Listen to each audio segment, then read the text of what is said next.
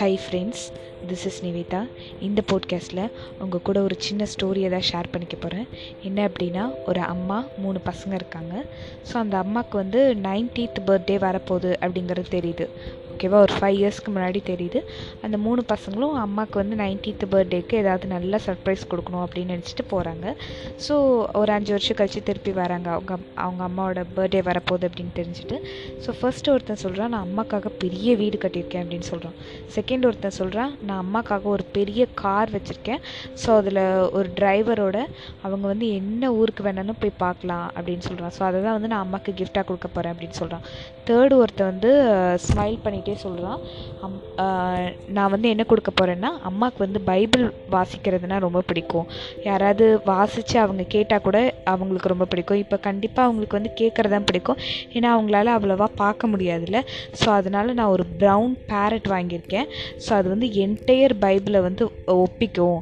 இது வந்து twenty mark இந்த மா அந்த இதிலலாம் இருப்பாங்கல்ல. ஸோ அந்த சாமியார்கள்லாம் இருப்பாங்கல்ல. ஸோ அவங்க வந்து பன்னெண்டு வருஷம் ஒரு இருபது சாமியார்கள் சேர்ந்து இதுக்கு வந்து டீச் பண்ணியிருக்காங்க. ஸோ இதுக்கு வந்து ஒரு கோடி ரூபாய் ஆச்சு. நான் இதை வாங்குறதுக்கு. பட் பரவாயில்ல. அம்மாவுக்கு வந்து ரொம்ப பிடிக்கும். அம்மா வந்து ஜஸ்ட் அந்த சாப்டர் மட்டும் சொன்னாலே போதும். அந்த பேரட் வந்து அப்படியே வாசிக்க ஆரம்பிச்சிரும் அப்படின்னு சொல்லியிருக்கான் ஓகேவா ஸோ அதுக்கப்புறம் அவங்க அம்மா வந்து தேங்க்யூ லெட்டர் அனுப்புகிறாங்க எல்லாருக்குமே. ஸோ லெட்டர் அனுப்பும்போது ஃபஸ்ட்டு ஒருத்தங்கிட்ட சொல்கிறாங்க நீ நீ கட்டி கொடுத்த அந்த ஒரு ஹவுஸ் வந்து ரொம்ப பெருசாக இருந்தது பட் நான் ஒரே ஒரு ரூமில் தான் இருக்க போகிறேன் பட் ஆனால் நான் அந்த ஹோல் வீட்டையும் க்ளீன் பண்ணணும் அப்படின்னு அவங்க அம்மா சொல்கிறாங்க செகண்ட் ஒருத்தவங்க சொல்கிறான் அதை செகண்ட் சன் இருக்கான்ல அவன் என்ன பண்ணியிருந்தான் ஒரு காரை வந்து ப்ரெசண்ட்டாக கொடுத்துருந்தான் இந்த வேர்ல்டு எல்லாமே சுற்றி பார்க்குறதுக்கு. ஸோ அவனுக்கு வந்து அவங்க அம்மா எழுதுகிறாங்க நான் வந்து ரொம்ப எனக்கு ரொம்ப வயசாயிருச்சு ட்ராவல் பண்ணுறதுக்கெல்லாம் ஸோ எனக்கு வந்து வீட்டிலே இருக்கணும் அப்படிங்கிற மாதிரி தான் நினைப்பேன். அது மட்டும் இல்லாமல் அந்த டிரைவர் வேறு ரொம்ப ரூடாக இருக்கான் அப்படிங்கிற மாதிரி எழுதியிருந்தாங்க. அந்த தேர்ட் ஒருத்தர் இருக்கான்ல லைக் அந்த ஒரு பேரட் கொடுத்தான்ல ஸோ அவன்கிட்ட எழுதியிருக்காங்க நீ மட்டும்தான்ப்பா என்னை ரொம்ப நல்லா புரிஞ்சு வச்சுருக்கேன் அந்த சிக்கன் வந்து ரொம்ப டெலிஷியஸாக இருந்தது அப்படின்னு சொல்லியிருக்காங்க. அதாவது ரொம்ப சுவையாக இருந்தது அப்படின்னு சொல்லியிருக்காங்க.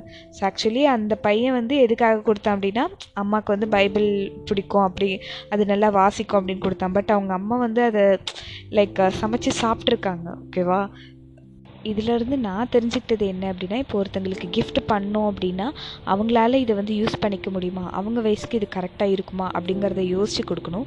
அது மட்டும் இல்லாமல் அவங்கக்கிட்ட சொல்லிடணும் லைக் இந்த கிஃப்ட் வந்து நான் எதுக்காக உங்களுக்கு பண்ணுறேன் அப்படிங்கிறத சொல்லிடணும். பிகாஸ் அவன் அந்த தேர்ட் சன் வந்து கிளியராக சொல்லியிருந்தானா அவங்க அவங்க மம்மிக்கு புரிஞ்சிருக்கும். பட் சும்மா போய் பேரட்டை கொடுக்கும்போது அவங்களுக்கு அதோட யூஸ் தெரியாது. அவங்க அது வேறு ப்ரௌன் கலரில் அந்த பேரட் இருந்தோடனே அது வந்து கோழி தான் அப்படின்னு நினச்சி அதை வந்து சமைச்சு சாப்பிட்டாங்க. பிகாஸ் நம்ம நிறைய பேருக்கு கிஃப்ட் கொடுக்கும்போது அவங்களுக்கு அதை எப்படி யூஸ் பண்ணுறதுன்னு தெரியாது. இந்த மாதிரிலாம் நிறைய விஷயம் இருக்கும்.